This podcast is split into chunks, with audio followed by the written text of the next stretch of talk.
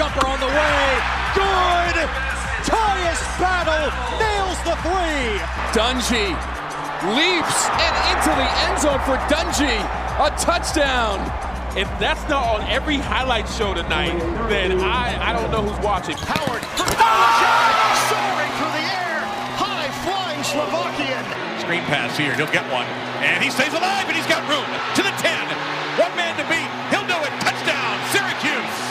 For Syracuse, party time.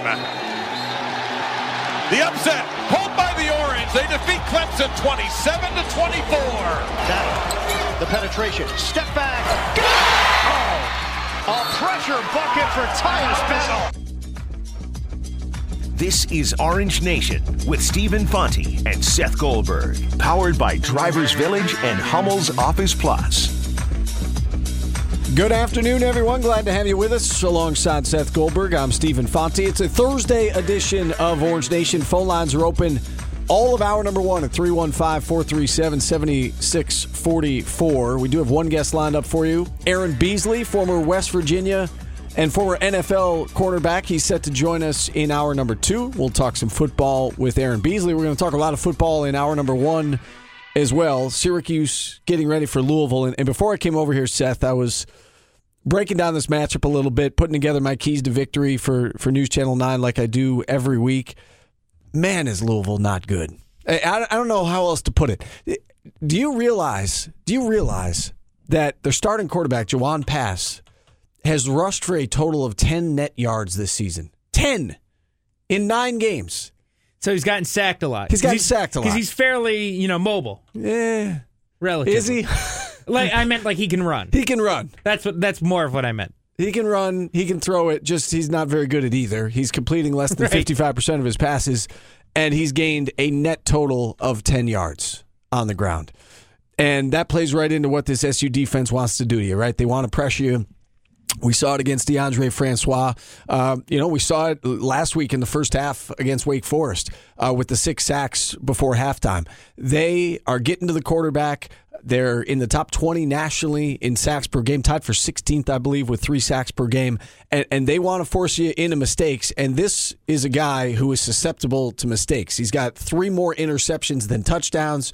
He's getting sacked a lot, and he's not accurate when he throws the ball. He's um he he's a significantly worse version of Lamar Jackson.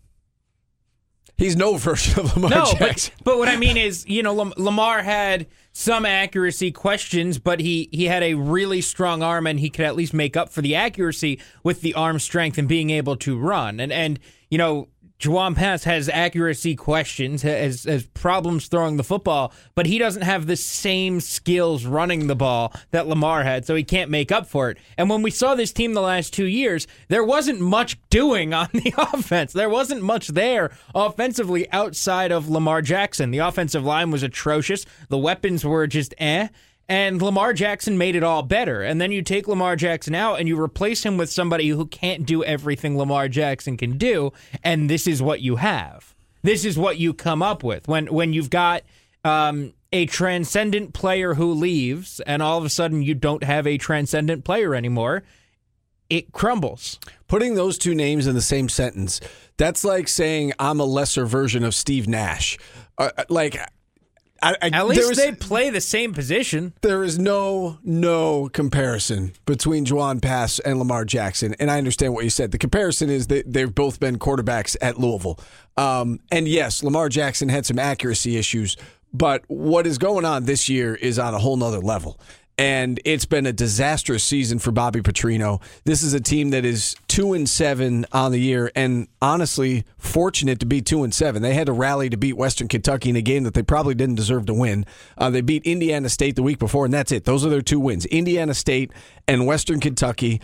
And they have just gotten blown out and, and blown out big time. You, you look at their last four games, the average margin of victory for their opponents in the last four games is 33.75 points. And to me, and I brought this up on the show the other day, Seth, to me that indicates when I see that disparity, to me that indicates the team has quit. And kind of thrown up its hands, thrown in the towel on 2018, whatever you want to say, and they're they're moving on to the offseason and you know the younger guys are looking ahead to 2019. When I see teams blow and Clemson is one thing. Clemson is that good and Louisville, you know, Louisville's down, Clemson is among the best in the country. So I, I get, you know, 77 to 16, I guess. But I, I don't. I guess. I still don't. I mean, Clemson is that It's good. un- yeah, but that's still like think about when think about when Syracuse was playing Clemson, Florida State, and and Louisville, and and Syracuse was pretty down, and those three were pretty up. They weren't allowing seventy seven. Well, that's how bad this defense is. But uh, the, the Clemson game aside, because I mean, Clemson was favored by 40, so fine, they blew them out. Things got out of hand. But when you're losing to Wake Forest at home, 56 to 35, and you're losing to Georgia Tech at home, 66 to 31, Oh, yeah. I mean, it's it's eye opening. And and as I said, to me, that indicates they've thrown in the towel, which it, it could go one of two ways. If they've truly thrown in the towel, then Syracuse isn't going to have a problem tomorrow night. Um, but if they haven't thrown in the towel, you know that there is that sense that maybe they could be dangerous if they, you know, are able to hang around early on. They've got nothing to lose. They can be loose. They can take chances, trick plays, whatever the case may be. They they have nothing to play for. They've already been eliminated from bowl contention. But there's no reason to think any of that will work. And and you say you say it's a team that quit. You say it's a team that threw in the towel. And I, and I don't necessarily disagree. I, I don't disagree that that maybe this is a team that quit. I also attribute it to something that came up yesterday, and that is I don't think people like Bobby Petrino.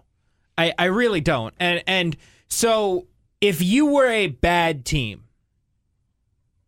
and you were coached by somebody who was still relatively well liked in the coaching circles. You know, Florida State's not a very good team.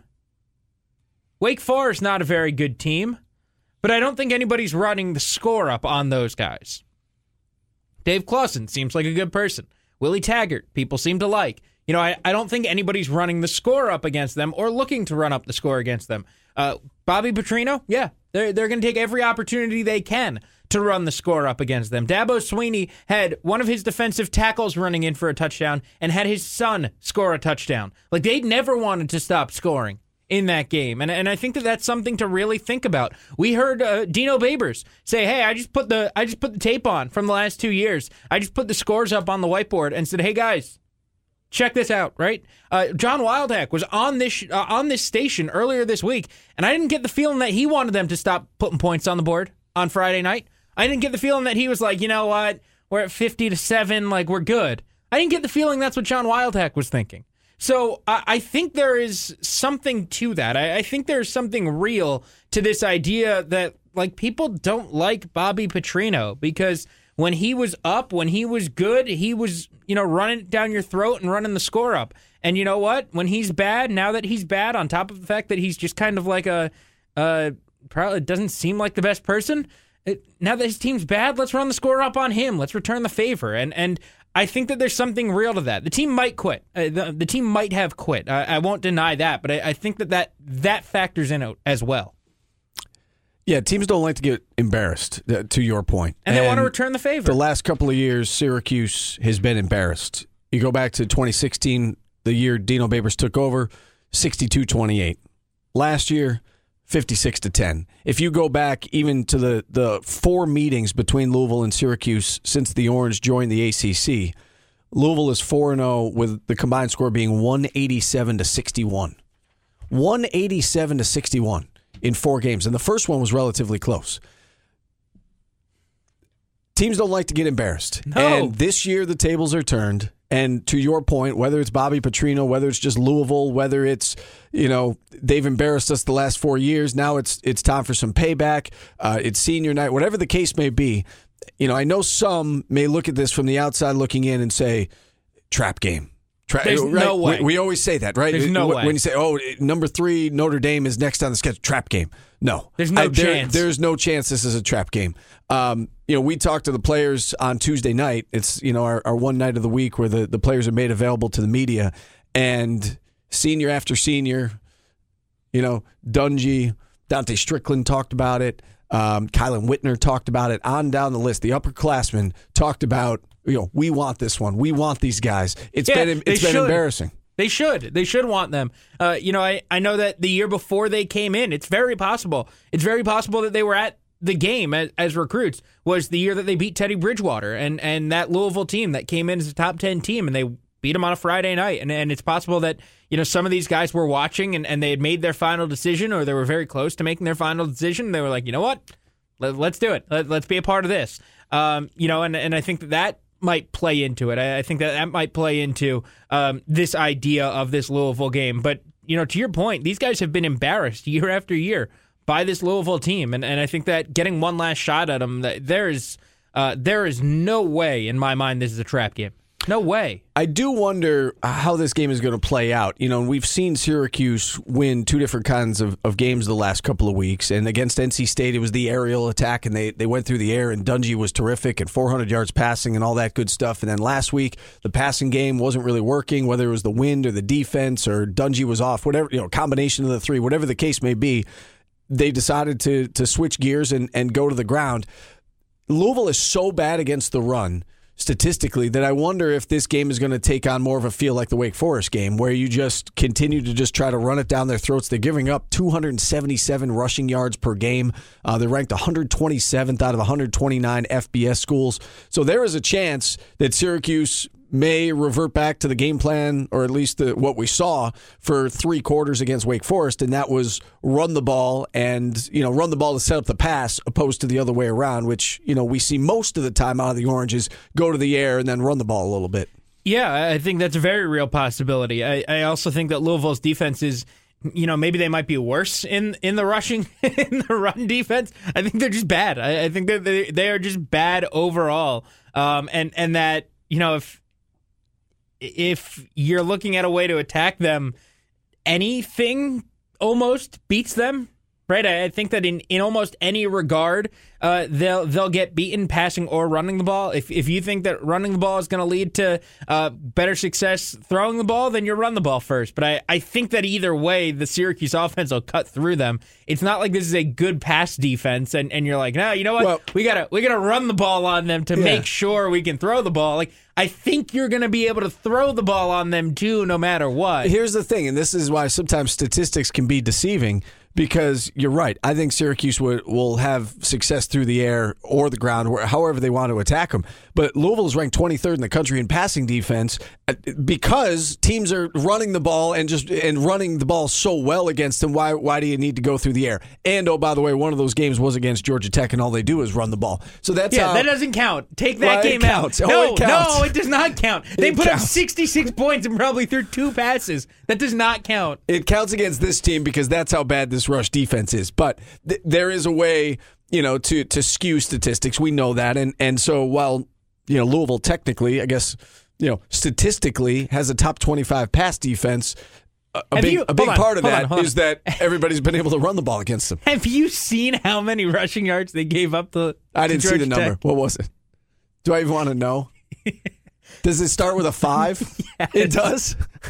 542 yards. I was half kidding. That come on, that doesn't count. It counts. No, that does not count. Take So- that out. so they, they- threw two passes. They can have 300 yards. What I mean, what what number give them? That's ridiculous. That is ridiculous. That's ridiculous. They ran the ball 65 times for 542 yards. What's that work out to? You have a yards per No, carry average? I What is- don't. here, I got my cal- or my calculator right here. What is it? 544? 65 for two uh 542. Uh, roughly a little bit over 8 per carry. Jeez. 8 yards per carry. That is awful. It is awful, especially when you know what's coming. Um, Well, it to counts be- because this be is not a fair- good run to defense. be fair, Syracuse went down there 3 years ago, had, knew exactly what was coming and couldn't stop it. True. That seems to happen with Georgia Tech a lot. Not not excusing. You would Louisville. think Georgia Tech would be better than they are because no one knows how to stop it, right? I mean, it's. You would think you would think everybody would be running the triple option. Can you you would think that? you would think more teams would look at it and be like, "That's what I'm going to do." Nobody can stop it.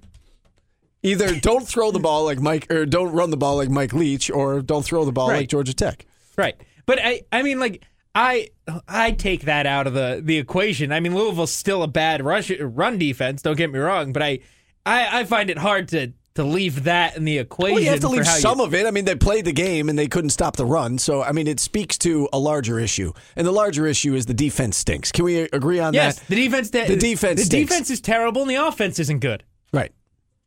10 rushing yards. But other than that, the they're a great football this year.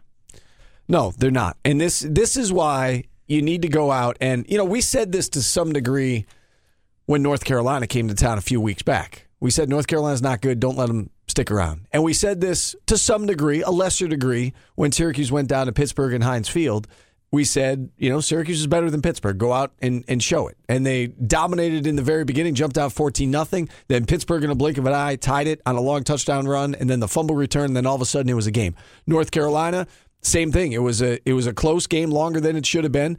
And Syracuse, frankly, should have lost that game. And then Tommy DeVito comes in and, and saves the day.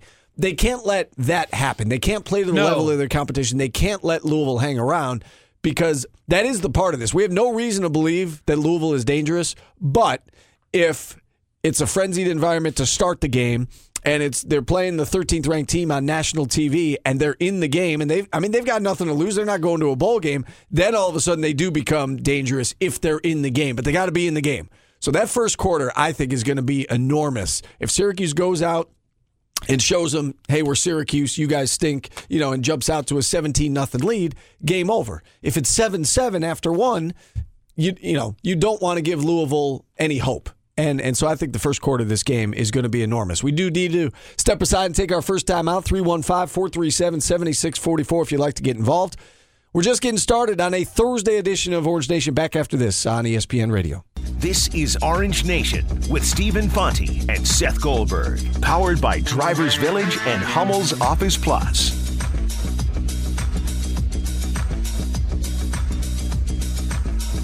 Hour number two of Orange Nation underway on ESPN Radio. Phone lines are open at 315 437 7644. Former West Virginia and NFL cornerback Aaron Beasley will be on the show with us in about 10 minutes from now. Uh, let's open hour number two, Seth, though, talking a little basketball. We, we spent all of hour number one talking SU football. You and I both uh, did a coach's show last night. You sat with Gerry McNamara for an hour from 7 to 8 over at Tully's. I was uh, here with uh, Allen Griffin along with Mike Waters from 8 until 9. Anything interesting come up uh, during your hour with Gerry over at Tully's?